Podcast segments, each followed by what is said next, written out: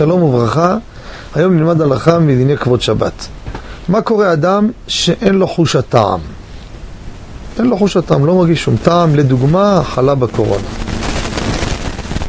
והשאלה היא, האם בסעודת שבת הוא נמצא לבד? אם נשים סלטים, לא מרגיש טעם. ייקח משהו פשוט, נוכל לגמור את הסיפור.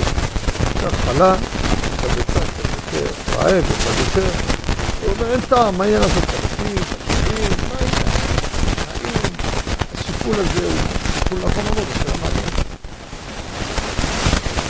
נראה לעניות דעתי לאחר העיון שגם אם אין לו חוש טעם, כבוד השבת שיהיה שולחן נאה ומפואר, ויש לנו לזה ראיות. גם אדם שאוכל מעט, כתוב בפוסקים לא להביא קצת.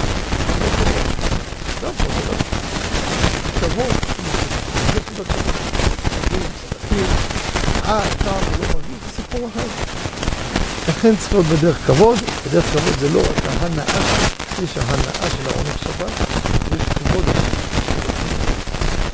עונג שבת ויש כבוד השבת. עונג שבת, אין פה עונג, הוא לא מתענג. אבל יש פה כבוד השבת. כבוד השבת, שישים ויאכל מהכל, וזה היופי וזה כבוד השבת. תודה רבה וכל טוב.